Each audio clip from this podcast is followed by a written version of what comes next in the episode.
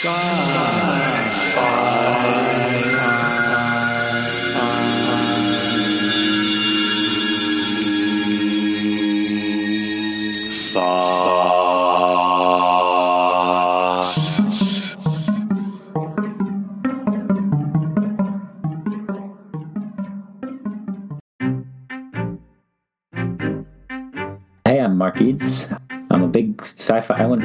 wouldn't, say a big sci-fi fan, but big enough.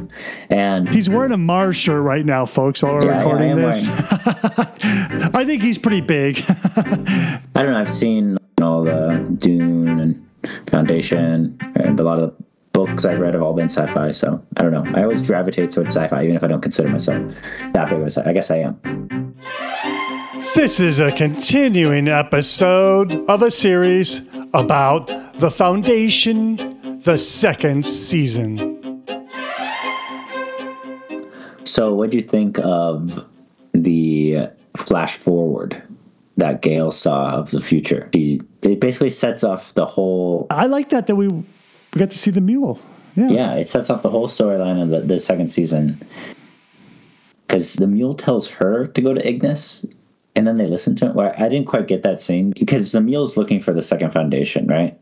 And he basically tried to find like using his mental abilities because he's a he's a mentalic. They mentioned that hmm. he tried to pry from her the location of the planet Ignis. And so that's how they knew where to set up the second foundation. But what if they just did a fast one on him? What if they just set it up somewhere else? Like, and then he wouldn't Yeah. be looking for the right planet.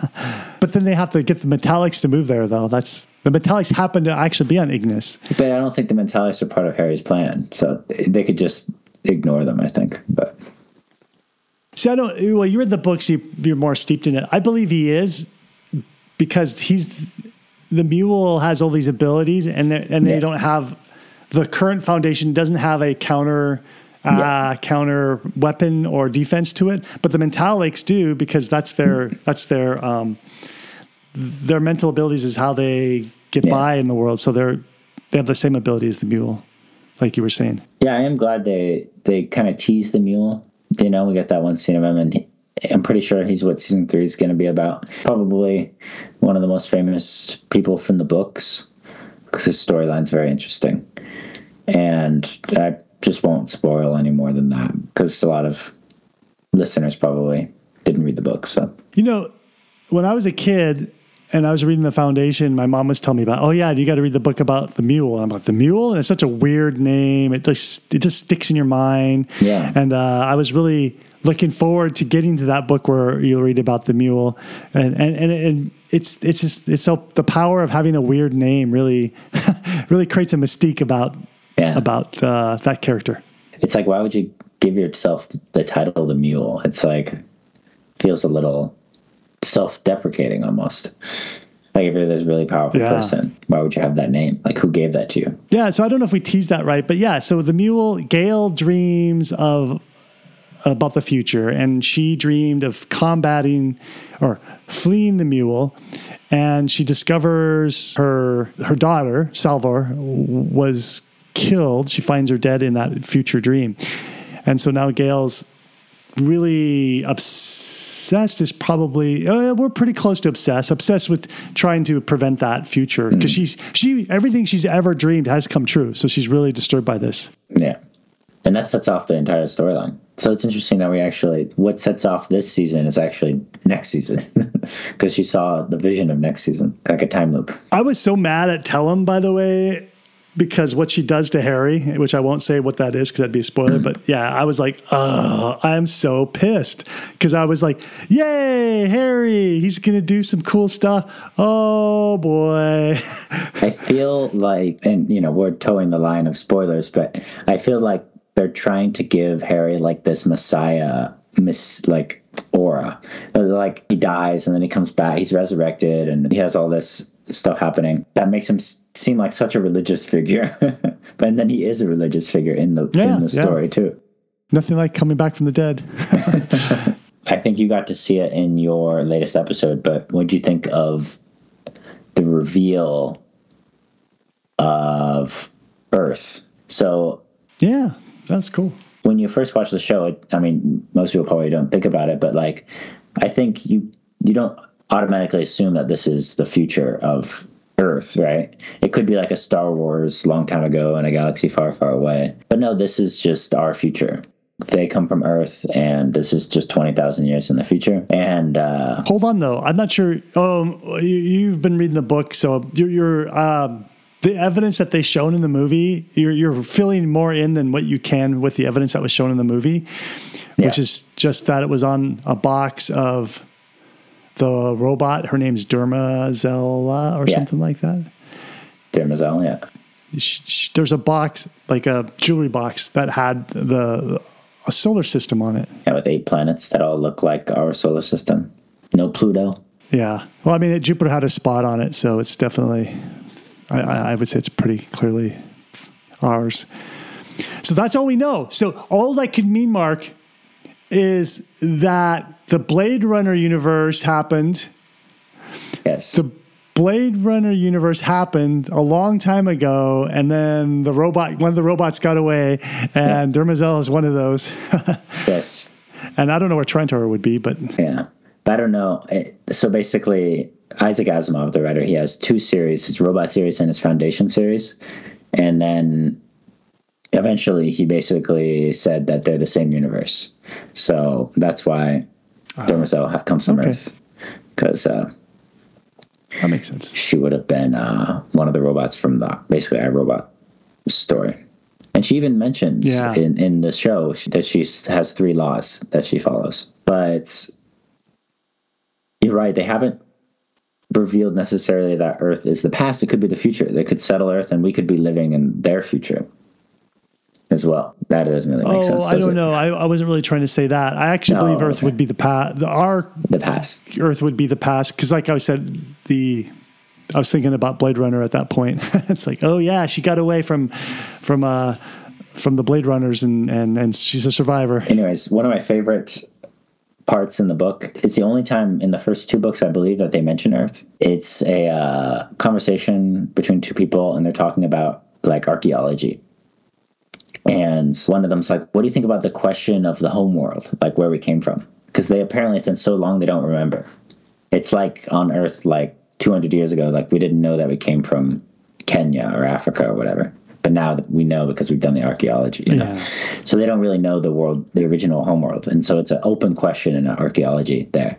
And he's like, the archaeologists have narrowed it down to three planets. And then he's like, the most likely one is this one. Like the second most likely one is this one. And then there's the crazy people who think it's Earth. and I always thought that line was great. Yeah, I remember that now. Was that in episode one? I mean, season one. I don't know if they put it in the show. I don't think they did because I really like that in the Oh. book. I don't think they put it in the show. Maybe they did, and I just forgot. I don't know. I'm not sure. So I like your question about is season two better than season one, and are we excited for the future of the series? Let's talk about that. Yeah, I I think season two is better than season one.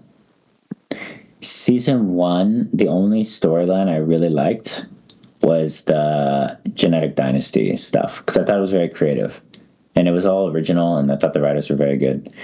But actually, all the terminus stuff I felt was kind of boring. But season two, I don't really find anything boring. I found all the storylines were great, and there's some good reveals, some good character moments. I think all the characters in season two, the new characters, are really good. I really like Hober Mallow. His he's very fun. His I like his opening scene where he's like trading places with that king to scam him. Yeah, yeah, yeah. I think right now my favorite character is Poly. He's actually not a new character. He's a recurring character. He's just a lot older now. Somehow you live to be 150 in. Foundation. Yes, Poly Verisof. He's the older priest. He was the oh, he was the kid from the original series. At Yeah. the very beginning of the series, he's planting Yep. his flag. Apparently, you live to be 150 in Foundation. It makes sense. It's the future, you know. Maybe, maybe he'll live longer. I don't know. I haven't seen the la- la- later episodes yet, but he, he could live to. He could be older than Hari Seldon. Well, because if he's actually 150 in the episode I'm watching now, he's about the equivalent of a 50 year old person. Uh, that means if it's if it, if we can extrapolate in a linear fashion, then maybe he'll live to be 200. Oh, like like the actor is like a fifty year old, so he could probably live to be three hundred or something. Yeah. I don't know if I'd go 300, but definitely 200. Two hundred. Oh yeah, yeah, uh, eighty, yeah, something. But I also he has a great scene. I don't know if you've seen it yet. They're on Trantor and they just had a. They're going to sleep, and he starts talking about faith and belief and what the difference is.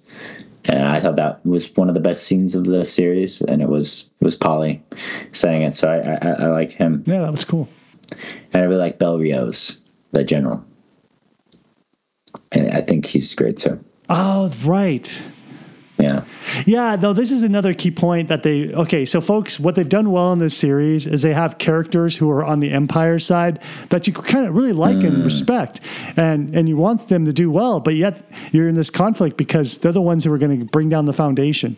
Yeah. So that's that's that's a nice effect. Yes, yes. They they put good people on both sides and you know I wouldn't say bad people on both sides, but the foundation has some shady people right now. Maybe they'll get worse in the future. Yeah, what did you think of season two so far? I liked it a lot.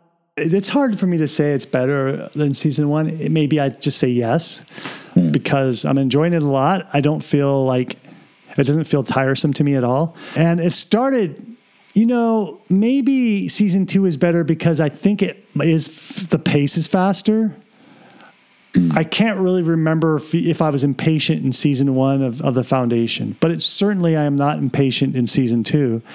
Uh, so it's been really fun. Yeah, no, it's it's always it's very much an adventure. It's a space adventure because they go to so many different planets. The technology again, they, they always were reinventing new things to for you to be entertained with because you'll you'll not really see.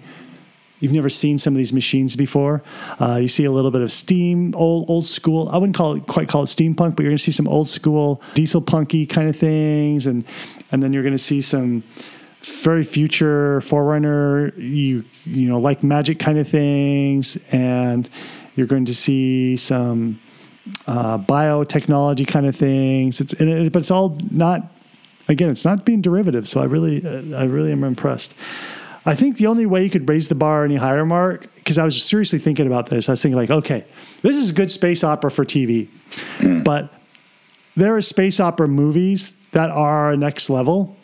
And I was just thinking about how next level, for example, like if you put this against Dune, Dune. I mean, wow, Dune is like next level in my opinion. You, you- Dune is hmm. You can't they can't reach that high right now. That will take a serious budget and it might require a movie type of focus because Dune they do such beautiful wide angle shots and the music is very special. Where here I'm being super picky now. I'm doing my my um, my tomatoes. What's it called? Fresh tomatoes. Yeah. uh, review here where you're going to be tough on them anyhow. Rotten Tomatoes, thank you. It's the the. You know, I was thinking about when I was watching this episode just before we started recording this is that you know this music is just like. Kind of typical symphonic music. It's nice, and it is. You need symphony. It seems like you need symphony music for a space opera like this. But I, I don't think Dune had symphony music, and, and I don't know what they did. But whatever they did, it'll be even next level. It was pretty. It's it's Yeah. just a huge impact. Dune also had some like experimental, almost alien sounding music. It's Hans Zimmer, I believe. because Dune Dune is like a work of art. Like the shots that they set up before the, the action gets started, you kind of sit there and you soak. It soaks in. Like it'll just be a shot of like a spaceship floating in space, the, the lighting changing, but it'll be this epic music, and you're sitting there for like Yeah. 30 seconds, and you're like, okay, I'm happy. I, I do like new Dune movie, and Dune 2, Yeah, yeah, exactly. You're sad. Dune 2 is coming out. Uh, it, well, I think they pushed it back, right? Or is it still coming out? Probably Christmas. Yeah, I think it's. Yeah, I think they Uh, pushed yeah, it back. it's. I, I I'm assuming Christmas, but I don't know. Yeah, they got trailers out there. Yeah, I don't want to make this a show about Dune, but I was trying to think how could it be better, and that's that would be better, right? But but it's not really achievable. I don't think Apple's going to have the budget to get a return on investment to make it that level. in the first episode, we also brought up Dune, and I think it's hard not to. One, because they're coming out at the same time, but two, the books came out at Oh. the same time as well. Dune was published in 1965. Asimov's Foundation was published in 1942. So I feel like they've always been compared because they're both these ah. big space opera books that came out in like the 50s and 60s and or whenever they came out and they're also they're kind of similar you know it's way in the future it's only humans no aliens you know and uh, it's all about politics and stuff They both have spacers. oh That's yes. one common thing they have is, is you need uh, for, uh, you need special people to travel the universe or travel the, the galaxy. and in dune you also need the spice so extra layer Yeah. Yeah. Well, and and and you know that for some reason the spacers are addicted to something that they have to have, and the empire has it, so that's how they get to enslave some of their people. that's right they, they do that here they basically have spice Which goes back to when you say if, if the empire, if the foundation can be a corrupting influence, it's that would be it. So if they require people to do favors for them, or they turn off their technology again, then that would be an example of how you can be build a new empire and, and be a jerk about it. Hey, I'm Mark Eads. I uh, I'm a big sci-fi. I wouldn't eh, I wouldn't say a big sci-fi fan, but big enough. And uh, I He's wearing a Mars shirt right now, folks, while we're yeah, recording am this. Mar- Mars. I think he's pretty shirt. big. I've seen all the Dune and Foundation, and a lot of the books I've read have all been sci-fi. So I always gravitate towards sci-fi, even if I don't consider myself that big of a sci. Fi I guess I am. I don't know what credentials I have in the sci-fi space that I could shout out, but I just like talking about shows. I like uh, television, movies, and so. Uh, what would you like the audience to do? Is there a call to action? I just played Outer Wilds. It's a great game. It's a sci-fi game, exploration, puzzle solving solving game. So if you haven't played that, go check it out. I'm not going to spoil it. Check out the show notes. We've got goodies such as links back to the original books from Isaac Asimov that the TV series was based upon, and of course, links back to the Apple TV Plus TV series. And you know what? If we found any other crazy thing that we think that folks that love the foundation will enjoy, we put them in there too. What are show notes? Show notes show up in your podcast player, right in your mobile device or your PC software that plays this podcast show. But hey, if you downloaded this show from the website, go back to the website where you downloaded the MP3, and there you'll find show notes in that web page. This is the last episode of Foundation Season 2 series. If you missed the first episode or missed some other episodes in between, go to your favorite search engine and type in Lancer Sci Fi Thoughts Foundation Season 2, and you will find the series page.